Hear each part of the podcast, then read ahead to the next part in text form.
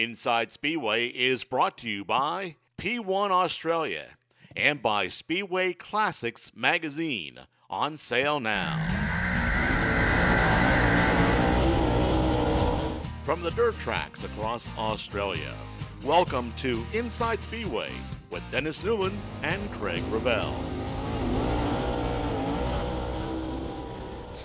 Well, a new Australian speed car champion is, well, has been crowned Dennis Newland, and we've got him on the show just before he headed back to the United States. Carson Macedo, yes. one of our two special guests. Yes, we've done well for our show tonight, Craig. It's um, looking forward to um, talking to Carson Macedo. Absolutely a brilliant season. I mean, he also took out the Australian Speed Car Grand Prix uh, earlier in the season so he, he, he is just going so well with the Dyson Motorsport team. And so uh, that'll be uh, a good interview with Carson. Um, and he's uh, heading back to America, of course. Um, well, he's back there now. And uh, a big season coming up with the World of Outlaws as well. Yeah. The, um, but a great effort all around. Yeah. The, Terrific win. The reports were that he was in such a strong position. He had everything going for him. But Alex Bright would close in on him. Looked like he was there to, you know, make a challenge, and then the yellow would come out and he'd have to start again. So Alex Bright won a lot of fans from the public and the people watching there by his performance. Yes, this is quite a unique thing with the American 1 2 finish, Craig, because we go back to 2016 and uh, Rico Abreu won the Australian Speed Car Championship from uh, Brady Bacon. So, so it's a repeat of history, if you like, um, and and a great effort all round. But there's no doubt about Carson Macedo. He, he's absolutely in sensational form, and and you've got to give a great credit here to to Dyson uh, Motorsport, uh, Sean Dyson. The, the cars are superb, sprint car and midget that uh, they've had ready for Carson, and um, I think it's the old story, Craig. A, a, a very good talent uh, driving very, very good machinery, and that is always almost an unbeatable combination. Yep, that is right. And uh, Caleb Curry coming home in the third position, and we'll hear more from Carson Macedo later in the show. The sprint cars, they were over at Bunbury, and it was James McFadden, the man we're going to have on next weekend who won the Quickie Boys Shootout. And uh, that was a fantastic win for uh, Luch and all the team at Monty Motorsport. Uh, great racing there in Bunbury. So the car's on its way back, and James McFadden has got uh, about five more shows in Australia before he rejoins the Kasey Kahne racing team for the World of Outlaws he's uh, he's had a, a, a, very good season. The, the latter part of the season, particularly Craig. Um, not only is his success in in the Quickie Boys, but also, of course, World Series Sprint Cars, and uh, a five-time winner now World Series Sprint Cars. So his Western swing has been very, very successful. Yeah, it has been, and uh, every time that car runs in its home state, it does a, a great job. It's always a, a real strong podium chance. Again, uh, yeah. yeah. Again, we're, we're talking about a uh, you know a, a, very talented driver with a very good team, and Luke Monty and the Monty Motorsport team are to be congratulated as well. They always turn out first class equipment, competitive equipment. It's, it's got the best of everything for the team, and um, it's, it's, it's full marks for them for for giving um, James Mc, McFadden the car to get the job done. Yep. Kerry Madsen finished in second position with Jason Kendrick in third, Brooke Tatnell in fourth, and fifth was Caden Manders. So a very competitive field for that Cricky Brothers shootout.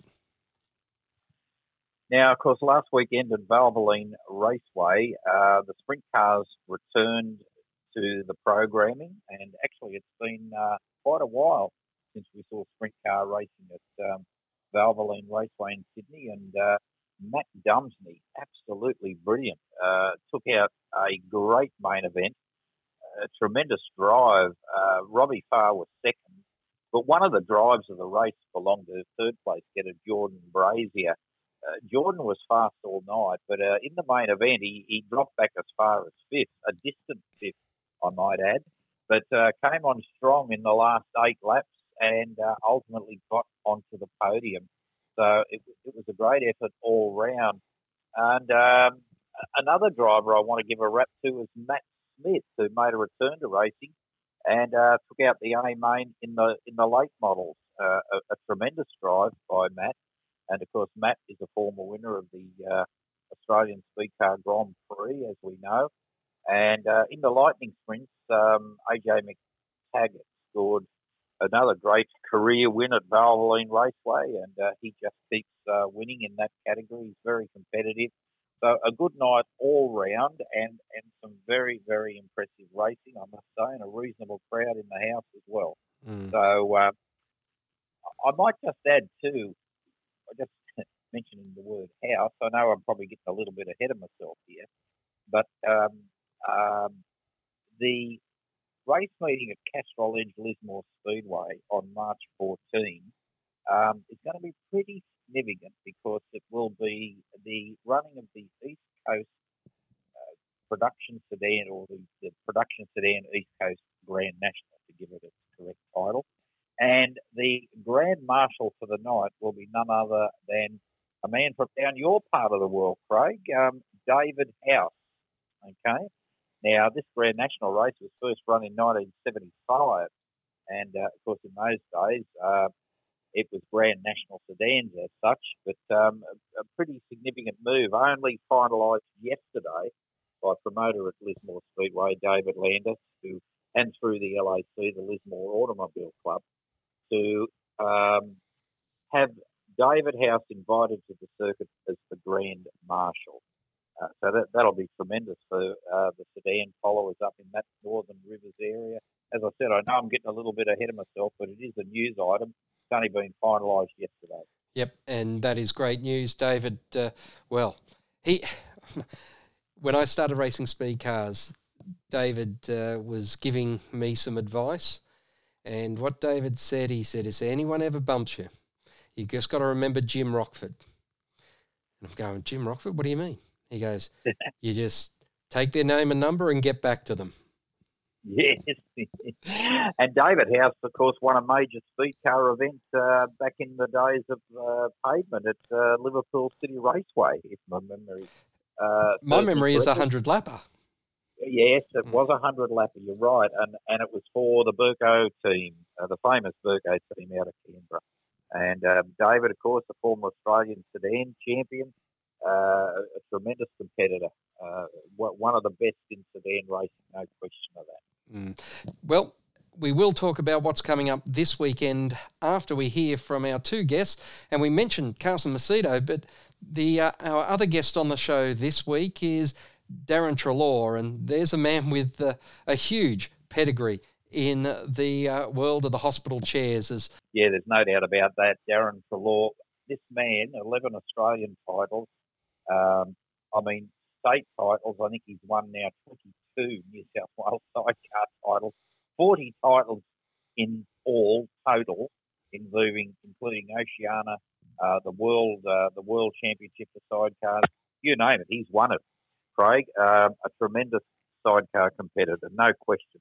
I mean, if he was driving a sprint car, I dare say, uh, you know, uh, he would long be in the Australian or Speedway Australia Hall of Fame.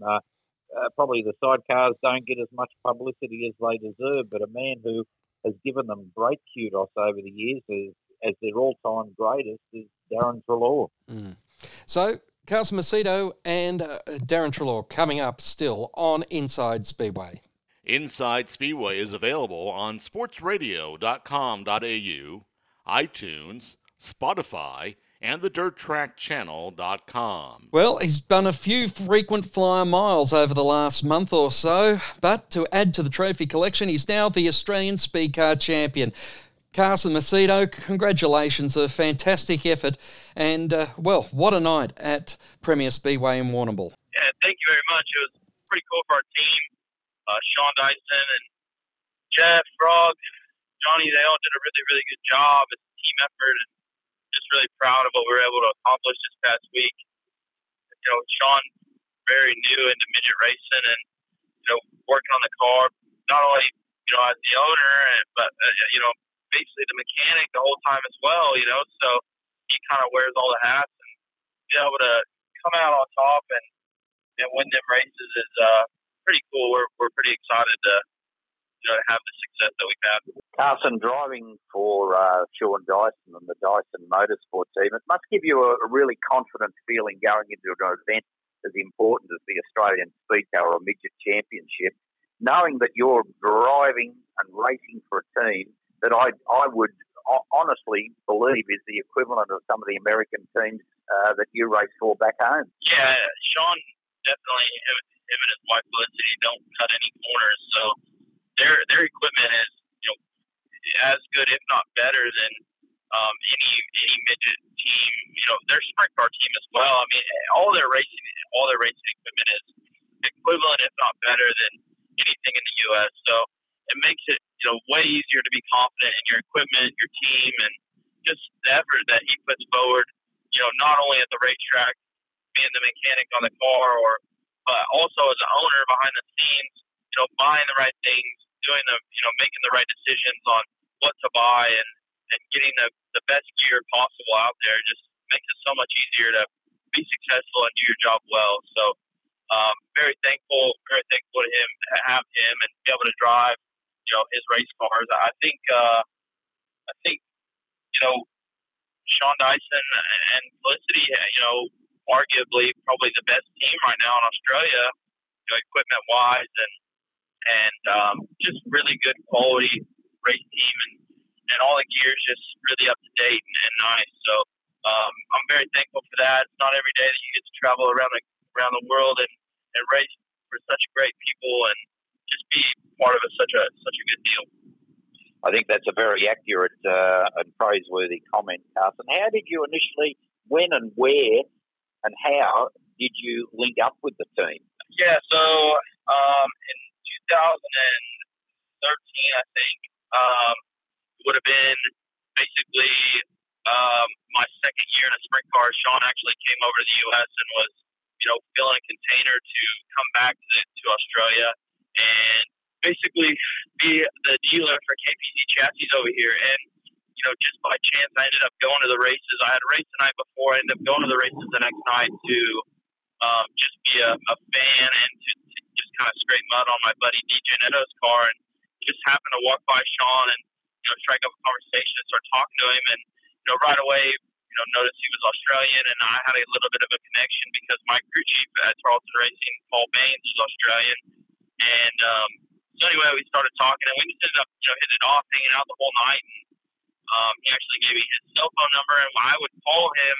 You know, if I would get any ride offers, I didn't know any of the equipment over here. I had no idea, know, what was good, what wasn't, and I would call Sean and just talk to him about, you know, if I did get an offer, if it was good equipment or not. And I ended up coming over in 2015 to drive for Peter and Lindy Mitchell, and um, we ended up blowing up an engine the first night out um, in the feature race and Sean actually lent us an engine to race for um, the remainder of the trip, which was you know, about ten races or so. So um, that ended up coming up a little short because I think race number eight, I ended up crashing the car, and unfortunately, they just didn't have enough spares to keep going. So um, Sean, I, I ended up going over and staying at Sean's place for a couple of weeks, and kind of just hit it off right away. You know, we just had really similar personalities and have a lot of fun hanging out together and really just kind of started from there. I mean, I, I ended up running Sean's car for a couple of nights that year, and he ended up with me in his race car full time the next year, and we've just become, you know, best buddies. And um, I don't think, you know, as long as he'll have me, I, I'll probably never drive for anybody else in Australia, you know, except for him. Yeah, it's a winning. You never change a winning combination, Carson. um, look, uh, tell me a little bit about uh, the the national title. Uh, what were your expectations going into it? And and uh, second part of the question, after the first night, uh, how are you feeling? Um, you know, my expectations are, you know, I, I never go to the track to run second. I I always go there to win. So I expected to win. Um, not you know not that it was going to be easy. I knew that there was very good competition there. I mean, you know, we had you know, Michael Pickens and Kane Brown and some of the best guys. You know, I mean, Michael's one of the best drivers in the world in a midget. So I knew it wasn't going to be easy, but I did expect you know to to, to do our best and, and you know to, to win. So I, I feel like. uh I feel like we all did our job as a team. You know, there's no I in team. Our team um, we have really good people on our team. I, feel like we have really good chemistry in our team, and everybody works really hard at the same same common goal. So very fortunate, very lucky for that. Um, you know, that means I feel like the race went really well. The first night we were able to win our prelim night. I thought that our race car was really good, and I knew that we had the speed to win the overall on you know on the final night. I just we just was all about putting it together. You know, you position yourself in a spot where you start on that front row, and it just makes it so much easier to get out front, lead some laps, and and get get get a little bit more comfy. So, um, you know, early in the race, I didn't think that I would get to jump on the start just because inside line the team preferred the way the racetrack looked and the way that they had, you know, um, worked on the track. But luckily, I was able to get the start. And just kind of never really looked back. Uh, we led all 40 laps and I was able to get claim A1. So just really happy for Sean and Felicity. Uh, you know, first year as a car owner in the midget midget deal, and they just um, you know won an Australian title. So it's pretty pretty incredible. Great effort. Interesting statistic, Carson, that comes out of uh, the Australian Speed Car Championship for this season. Uh, Alex Bright, your fellow countryman, finished second for a, a 1 2 by American drivers which is a repeat of the 2016-17 season when the title was held at the Archerfield Speedway in Brisbane. Rico Abreu and Brady Bacon. Rico Abreu winning and Brady Bacon the runner-up spot. So, so the Americans uh, have dominated this title uh, in more recent history of Australian speed car racing. Really, it all kicked off in 2002-2003 season when Corey Kruseman won the Australian Championship at Speedway City in Adelaide. So there must be some degree here. You know, you've, you've got a good team. You've, you've won. You've won pretty well. The two biggest events in Australian speed car history: the Australian Speed Car Championship and the Australian Speed Car Grand Prix. A, a, a tremendous accomplishment here, Carson. Yeah, it's pretty cool. You know, you hear those names. I mean, those them are really good drivers. Rico is definitely one of the best, and um, Brady's got a whole list of accomplishments as well. And you know, Corey Kruseman's definitely, you know, you look back in history of midget racing, he's one of the best as well. So uh, I just think that you know, racing midget racing right now in, in the U.S. You know, is just really flourishing. I mean, there's probably, you know, USAC National Midgets is probably as tough as it's ever been. And I think everybody just really elevated their game. And like I said, you know, the equipment's through the roof good. And Sean just didn't short anything. I mean, we, our car, you know, is we could go race against USAC National Midget guys tomorrow, and I feel every bit of confidence that we have um, a better, you know, as good. Hmm. You follow, uh, you follow in the sorry, Carson. You follow in the tire tracks here of some uh, pretty impressive names who have won the Australian Speed Car Championship. As I said, Corey Kruseman in the 2002 3 season, Tony Elliott the following season, Davey Ray 2005 2006 season, Jerry Coons Jr., Davey Ray, Kevin Swindell is a former Australian speed car champion. How proud are you to do this? Because, I mean, okay, you're on the other side of the world, and when you get back to America, running the world of outlaws and running midgets, um, where does it fit in your career as career highlights? Uh, I mean, such a tough question. I feel like just because you know primarily what I race is wing sprint cars, so you know, like well, the Outlaw races are really tough to win as well. Um, but as for as for my midget career, I mean, it's definitely you know I, I would say the Australian title the, the biggest race I've ever won in a midget. You know, I've won the Pepsi Nationals, I've won some big races, but um, yeah, it's definitely up there at the top of the list in, in the midget races for me. Um, it's pretty cool, like you said, to just to hear all them names. I mean, Kevin Swindell's an incredible midget racer. You know, was an incredible midget racer, and um, Davey Ray, and a lot of these guys I've actually got you know the opportunity to race with. So um, it's just cool to be on that list. You know, with some other accomplished racers, and just to kind of add our name into the history books is uh, is pretty cool. Especially like I said, just first year, you know, with Dice Motors stepping into the midget game, uh, winning a Australian title, just kind of crazy. You know, I mean, you just don't see that every day. Now, Carson, you obviously have uh, been racing across those divisions. What do you particularly like about racing a midget uh, over a sprint car and vice versa? Um, you know, I, I think the part of midget racing that gets me the most excited is, you know, when you race wing sprint cars, there's a lot more to think about than just going out there and just, I guess, running your heart out. You know, when you're when you're running a wing sprint car, there's it's like you know more like playing a chess game. You, especially when you get on some of these bigger racetracks, you just you got to play with air and you got to really drive the wing and there's a lot more variables to think about. You can't follow somebody into the corner and you know midget racing just I feel like raw racing. It's just you go out there and you give it 110 percent and you search for grip at all times. I mean, you know, it doesn't really matter if you enter behind somebody as hard as you can because it doesn't really affect you other than that maybe they might dirty the racetrack up a little bit. Um, but for the most part, midget racing is just all about going out there and giving 110 percent and driving it as hard as you possibly can, finding the grip, you know, being in the right part of the racetrack, and um, I think whoever's you know whoever's got the best car and does the best job, makes the least mistakes, wins the race usually. So I think I think it's just that's the exciting part about it. There's not you know there's just a lot less. I want to say there's a lot less thinking involved, but there's a lot more just you know pure heart driving as hard as you can to win races. And I, I like that. I've always been a fan of that type of style. And will you uh, be having a chat to your owner back in the states for when you're in the midget running Australia One over in the in the United States? Oh man, I'm not sure about that. I, I so I race for, like I said, the Tarlton family at home, and they just that their their heart's pretty set on the number 21. They've been that for years and years and years. So I couldn't see them putting anything different on their race car. But I mean, you, you never know. You know, I feel like um, supporting the A1 on the 99 car. I mean, that's really the you know.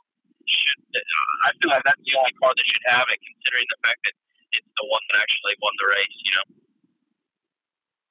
Carson, uh, this season, uh, heading into the American season, with your commitments with the World of Outlaws, and no doubt, as you've said, you'll be probably running some mid shows. Uh, how many race meetings this season, including like the Australian connection, in in the year 2020, will you have run by the end of the year?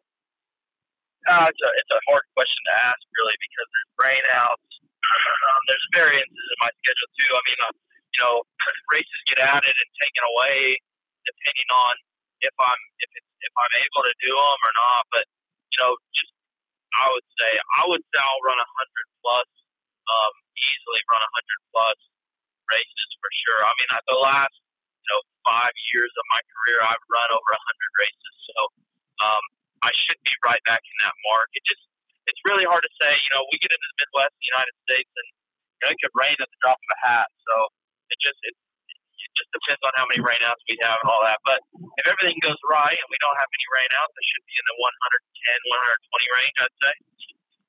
That's a pretty busy schedule. I mean, um, where do you see the the big events? Uh, obviously, um, Eldora and of course the Knoxville Nationals, um, and and uh, the Indiana Midget Speed Week, of course. Would you be looking at running in that?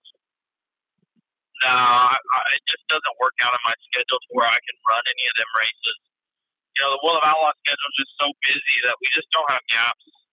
Just don't have the gaps in our schedule to be able to run them races. Unfortunately, I, I will run some midget races, but it won't be until the end of the year after my World of Outlaw season uh, finished up with. So it'll be I'll race right at the beginning of November in Arizona for a couple of nights at Arizona Speedway.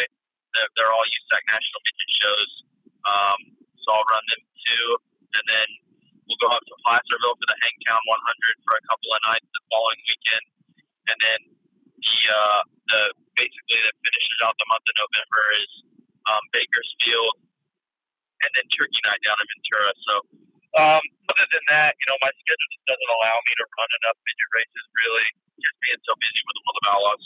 Well, Carson, you're on your way back on the airport, I imagine, to get to Sydney, but when do you head back home? I'm actually headed down to Melbourne Airport. Um, my international flight leaves tomorrow morning, so uh, yeah, I'll just stay near the airport tonight and head over in the morning and check in and get on the plane for the uh, long flight back. Well, it's been great to see you in the country, and uh, we're certainly hoping we see you back in the new year. And I'm sure Sean will have a big say in uh, having you back next season. Yeah, we'll see. We'll uh, we'll talk it out here and see if he'll have me back. Well, I'm sure he will. Carson, well, you know, I appreciate you guys having me on the show, and um, you know, it's always a pleasure to to uh, do these things, and really appreciate it. And hopefully, uh, you guys have a good year, and we'll talk soon. Thanks very much to Carson Macedo. From the dirt tracks across Australia, Inside Speedway with Dennis Newman and Craig Revell. Well, it's great to have Caden Brown. Thanks for joining us here. Uh, thank you very much. I'm glad to be on the show with you guys. Max Fricke, great way to start 2020, picking up your second consecutive Australian Solo Championship. Yeah, it's been a great start to the year. Matt Pascoe. Thanks for having me. Inside Speedway is available on sportsradio.com.au, iTunes, Spotify, and the DirtTrackChannel.com. Well, if there's one man who knows about racking up results, trophy cabinets, and titles, he joins us on the line now. And Darren Treloar, congratulations. New South Wales Thank titles, fantastic effort. Another one to go into what is a burgeoning trophy collection. When did you take up sidecar racing? Uh, a long time ago, 1984. So I've been going for 30 odd years now, so a long time. So, um, yeah, I've had a, a great career and, um, you know, like that was my 22nd New South Wales title. So the results speak for themselves.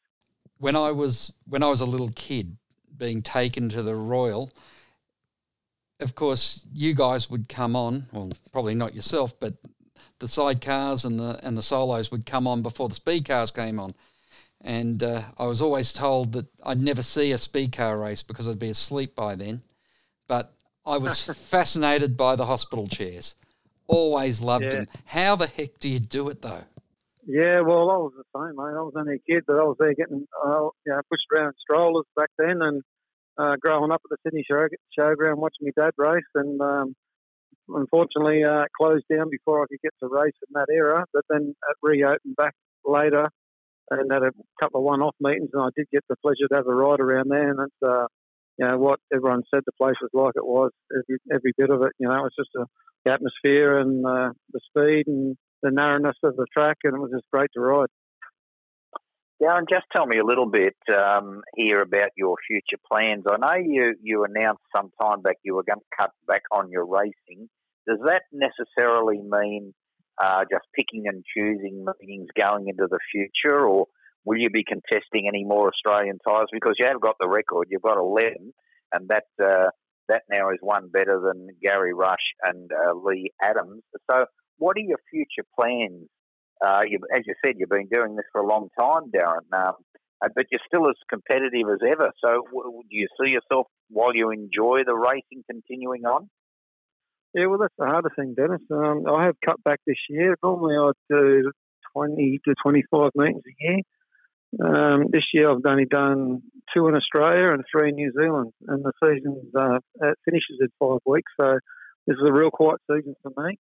Um, I still enjoy it. I don't like the travelling. I've sort of uh, had enough of that. And the, the nights in the shed, the preparation of uh, just washing and cleaning and preparing for the following week and uh, that you know, takes its toll. You you don't get a life. You're just in the shed. You, you go to work during the day, and then you knock off work and you start working in the shed on your own motorbike till all hours at night, and then have dinner and go to bed and do it all again. I know you come from a great family. Um, what do you put this incredible run of success down to, Darren? There's one thing you could you could name or nominate that's led to all of this. What has it been? Oh, just dedication and preparation. Uh, they're two keys. You know, without um, either of those, you don't get too far. You got, like I said, you got to spend hours in a lot of lot of races and meetings are won in the shed. You got to have uh, your gear 100% right, and um, your team, the organisation, and um, yeah, you got yeah, and also you got a good equipment, and uh, you know you got all that. You got a you got a reasonable chance of going okay.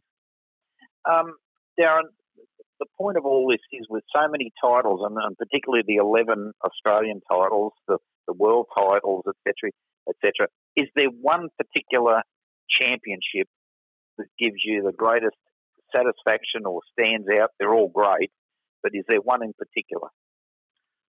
Yeah, uh, my first one in Darwin, his first Australian title, 1983. Um, sorry, 1993. First one I rode for uh, nine years, and I contested in probably eight Australian titles. And I never thought I was going to win one, and I was at the point where I'm saying this ain't me. I'm not going to do it, and you know, uh, I'm not going to crack it. And I finally did in '93, and um, that was the best one. And ever since then, I never looked back having raced all over the world like you have, what was the biggest difference in what we do here in Australia and what you experienced overseas? Uh, it's pretty similar. Obviously, the tracks are different wherever you go. Um, English tracks are a lot smaller and a lot slicker. New Zealand tracks, they're clay and big and different. But, you know, Australia's got a lot of different tracks too. So you can always get one that's pretty similar. You can sort of relate to that one one that you race back at home. But um, the, the, the, thing is, just going to a different country and uh, you know meeting the other riders and you know, having a look around. And you know, we're, at the end of the day, we're one big family. So we're Australia, England, New Zealand, Germany, wherever. But um, in the sidecar family, everyone puts everyone up, helps everyone out with uh, equipment or whatever you need doing, and know, and that, that's the best thing about it. We all just help each other out to the casual observer, the biggest difference would be the flarings on the on the chair, but yep. over the years, but it's it's much more intricate than that. Can you can you talk about the developments of of the car of the bikes over the time you've been involved? Yeah, they've come a long way. When I first started, they were a road bike with a sidecar welded on the side of it, uh, open wheels. The chair wheel was uh, open. Um, and like I said, they were just a road bike with a chair welded on the side. Now they're a custom built frame. Uh, they're fully fiberglass, Kevlar, aerodynamic. You know, they, they, they've come so far and a long way since uh, back in the day when '83 when I started to now. Darren, you're a hands-on man because you're just talking about the development of sidecar racing. You've played a part in that. You develop your own chassis and you manufacture these uh, outfits. Yeah, I do. I um I, I, built chassis there for a little while, but I don't do that anymore. I only built my own, uh, the ones I ride. But I do a lot of motors for different competitors, and obviously myself, and uh, that side of it. But yeah, I've had hands on in uh, a lot of different areas and parts of speedway sidecars, and put mine in. But they're all custom built, and every rider rides different, and they're obviously different size, weight, combination with their passengers and there's a few different ways you can ride them and different styles. And what I what I run not necessarily suits other riders. So you sort of got to build them to suit yourself and the way you ride and your style is. So a lot of people think you know they just buy my bike and you'll win, but it doesn't work like that. You know, you, like I said, everyone's got a different style and ride different. So you've got to set it up to suit yourself, and that's the key thing is the setup and the bond you and you, you got to work with your passenger uh, he plays a big role in the, in it too. There's two of you on the bike, and two of you got to do the do the job. So um, it's not not as not as easy as just getting a good bike. Now, speaking about passenger, and of course, your dad, Gary, the late Gary Treloar, was uh, was an Australian pairs champion, a state champion. Uh, I remember seeing him score a great New South Wales title win on the infield track uh, at Liverpool City Raceway around about 1982.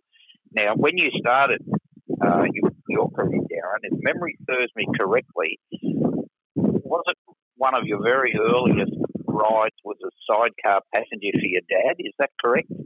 No, my uncle Mark, my oh, dad's brother Mark. Old memory bank every now and then lets me down. yeah, yeah. No, but I did swing for Dad too. I got the, the honour and the privilege to speak, uh, swing for, for both of them before I, That's right, I, I, I actually started riding myself. Yeah. Yes, I, I did do a couple that. of meetings with Dad, and uh, but my very first meeting Uh, I was underage at the time. I wasn't supposed to be swinging, but I swung for Paul Pinfold, the late Paul Pinfold, Mm-hmm. at um, Pioneer Park in uh, Townsville. Mhm. So, um, yeah, I, I, I jumped on with a few uh, legends of the sport, the A graders, that before I started uh, riding myself, and um, got the experience and uh, got to know how it all works pretty quickly, and then decided to jump on the bars and do it myself. Darren, because you've been around the sport for so long, your family's so deeply entrenched in the sport, you, you know the whole sport back to front, inside out, a magnificent career in sidecars. Does, does the attraction of going uh, into the car categories ever uh, attract your interest that you may consider it later on in your speedway career, or uh, once you retire permanently from sidecar racing, will that be it? No, I've never thought about going the car side of things, but don't get me wrong, I wouldn't mind having a go in a car, um, a sprint car, speed car, whatever. But um, I think my son Jake, he's still in the junior side cars now. He's 14. He's got two more years left in the juniors, then he goes senior. And uh, he's pretty keen to uh, race in the seniors, so I can see myself uh, still being around in uh, sidecar uh, fraternity and helping him out and and uh, travelling around with him, putting putting putting uh, my best support towards him, and uh, hopefully he can uh, go all right too. Yeah, well, the great news there, Darren, the, the next generation of of the Treloar uh, great name in sidecar racing is continuing. Yeah, that's right. It's, um, it'll be the third generation, so hopefully uh, Jake can uh, keep it going and hold the name proud. Well done, Darren. Again, congratulations. Magnificent career. Thank you, Dennis. You- Appreciate it. You talked about who you swung for. Who was the best swinger you had on board? I've been very lucky there. I've had oh, I've probably had a half a dozen swingers, and every one of them's been good. I'd hate to single out one of them because they've all put in 100% and uh, done the job that they had to do and commitment, and that's hard to get. And um, obviously, I won my first Australian title with uh, Alan Griffiths, so that stands out because know, that, that, that, that was one of the best meetings, and uh, yeah, that's the me, me uh, Australian title I'll never forget, and I won it with him. So, but you know, I'm not saying he's any better than any of the other passengers I had. Like I said, they all committed and they all done the job, and they supported me 110 percent. And you know, that to me, that's uh, yeah, it's hard to get the people to commit. The passengers don't get nothing out of it. They don't get any money. They got to put up their own time and commitment, and uh, you know, to have a, uh, someone that's solid and uh, there for you every time you want to go. I do a lot of traveling. I do a lot of meetings, and uh, you know, it's all the time away from your family and friends. And every single one of them is committed. Well, Darren, thanks for joining us here on Inside Speedway. It's been a pleasure to catch up with you. Thank you. Thanks for having me. Appreciate it. Yeah, it's great to talk to you, Darren. Well done again. Congratulations on a magnificent career, career and keep it going, Darren. Yeah, I I haven't finished yet. Like I said, I've cut back, but um, I haven't given it up, and I still like doing it. And it's hard to walk away with something from something when you're still doing good at. So yeah, yeah, that's hopefully I great. can keep it up. Yeah, great news. Good on you, Darren.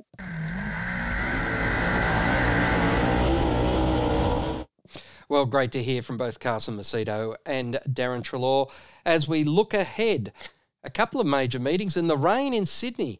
Well, not only is it causing chaos for the Australian women's cricket team, but it is also potentially going to cause some chaos for our legend cars because the Australian Championship is to, to be run at Valvoline Raceway on Saturday, March 7. And it'll be interesting to see if uh, the weather will let that go ahead. Yes, uh, Craig, uh, you're right. Uh, the the prediction is not all that good for Saturday, I must say. Um, so uh, keeping our fingers crossed uh, that uh, the weather forecasters did it horribly wrong. Um, because this Australian Legend Car Championship, um, talking to people from Legend Cars Australia yesterday, they are anticipating a very big lineup of cars. And look, they are very much a part of the scene. Um, they are very competitive little machines, great, great replica of cars out of the 40s and the 50s, hot rods and coupes. They're, they're a real spectacle. And I know the man who is the driving force behind them, John Dennehy, and he, he reliably tells us that, you know, like the, the legend cars have grown significantly in uh, in, in numbers as far as what we'll see on Saturday night is a very impressive entry list. I, I mean, the, the, the started off with one car that was brought in by Brett Morris in Sydney uh, back in around about 2009, 2010, I guess it would have been around that period of time. And then, of course, uh, that created uh, an influx of cars. It caught everybody's imagination. They were relatively cheap to buy and and build even here some of the cars, but bring in from America, of course, and go racing. So uh, very, very popular. Okay, they're not the headline grabbers like sprint cars, 410 sprint cars, but uh, or, or, speed cars or late models or super sedans, but um, yes, they are on another tier level below, and say that with respect. But um, this will be a very competitive title. Make no mistake, it will be very, very good. And also, speed cars on the program this coming Saturday night as well, and um, that is that is something that I think will uh, attract a lot of interest. Well, speed car racing at Valvoline Raceway, and it's good to see Reed McKay. Um, he's uh, just starting to get more competitive again, and uh, just owning the pace a little better, getting a little bit more dialed in, and getting getting back behind the wheel and getting the feel again, getting the confidence.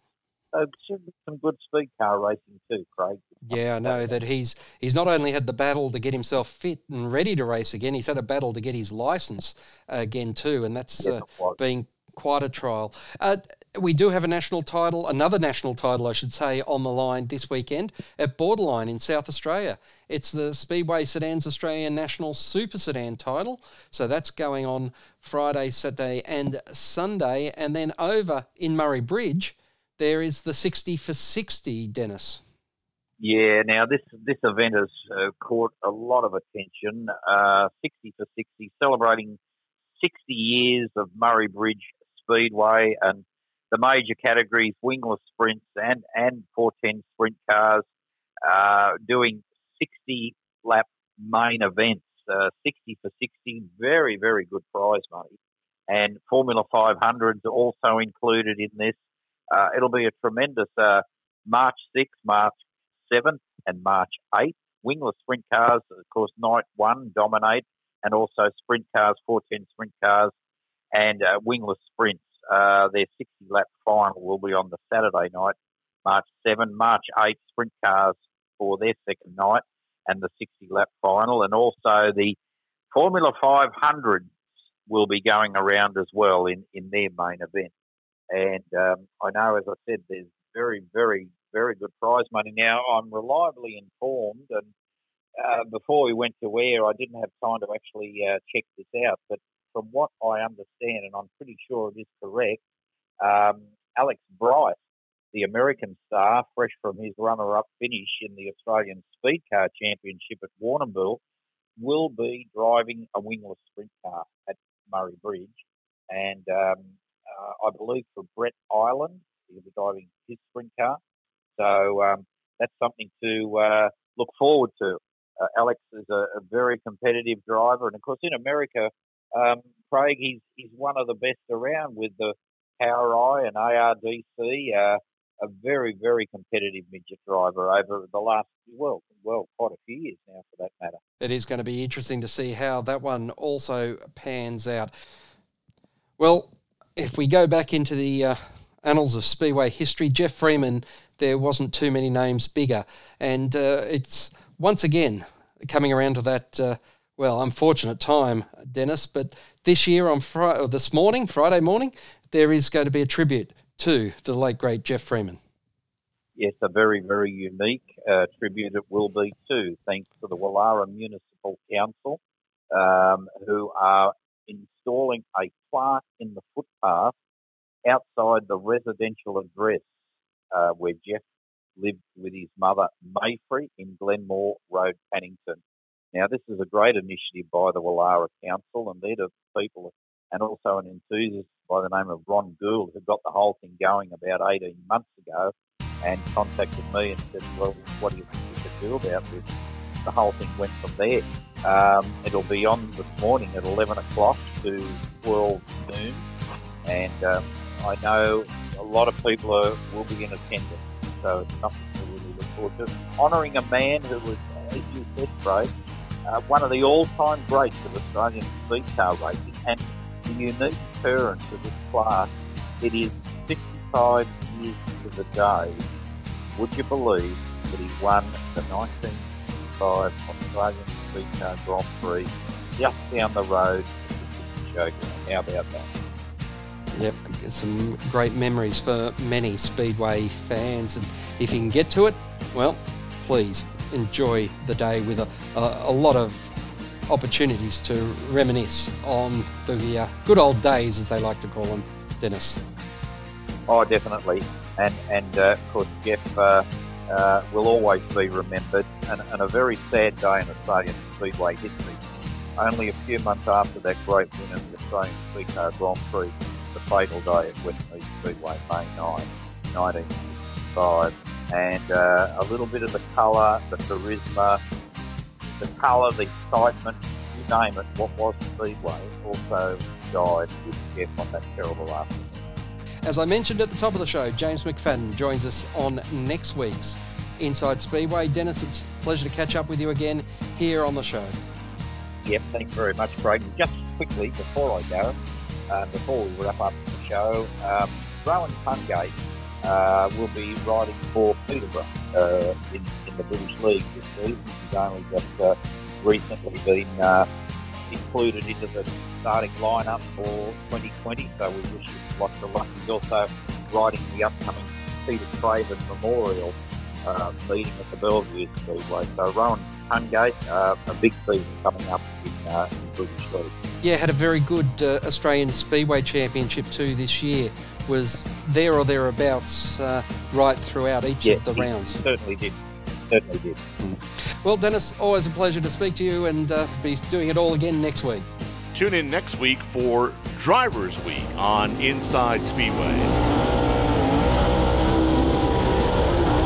Inside Speedway is produced by Thunder Media. Any reproduction, accounts, or descriptions of the program without written permission from Thunder Media is strictly prohibited. Inside Speedway is brought to you by P1 Australia and by Speedway Classics magazine on sale now.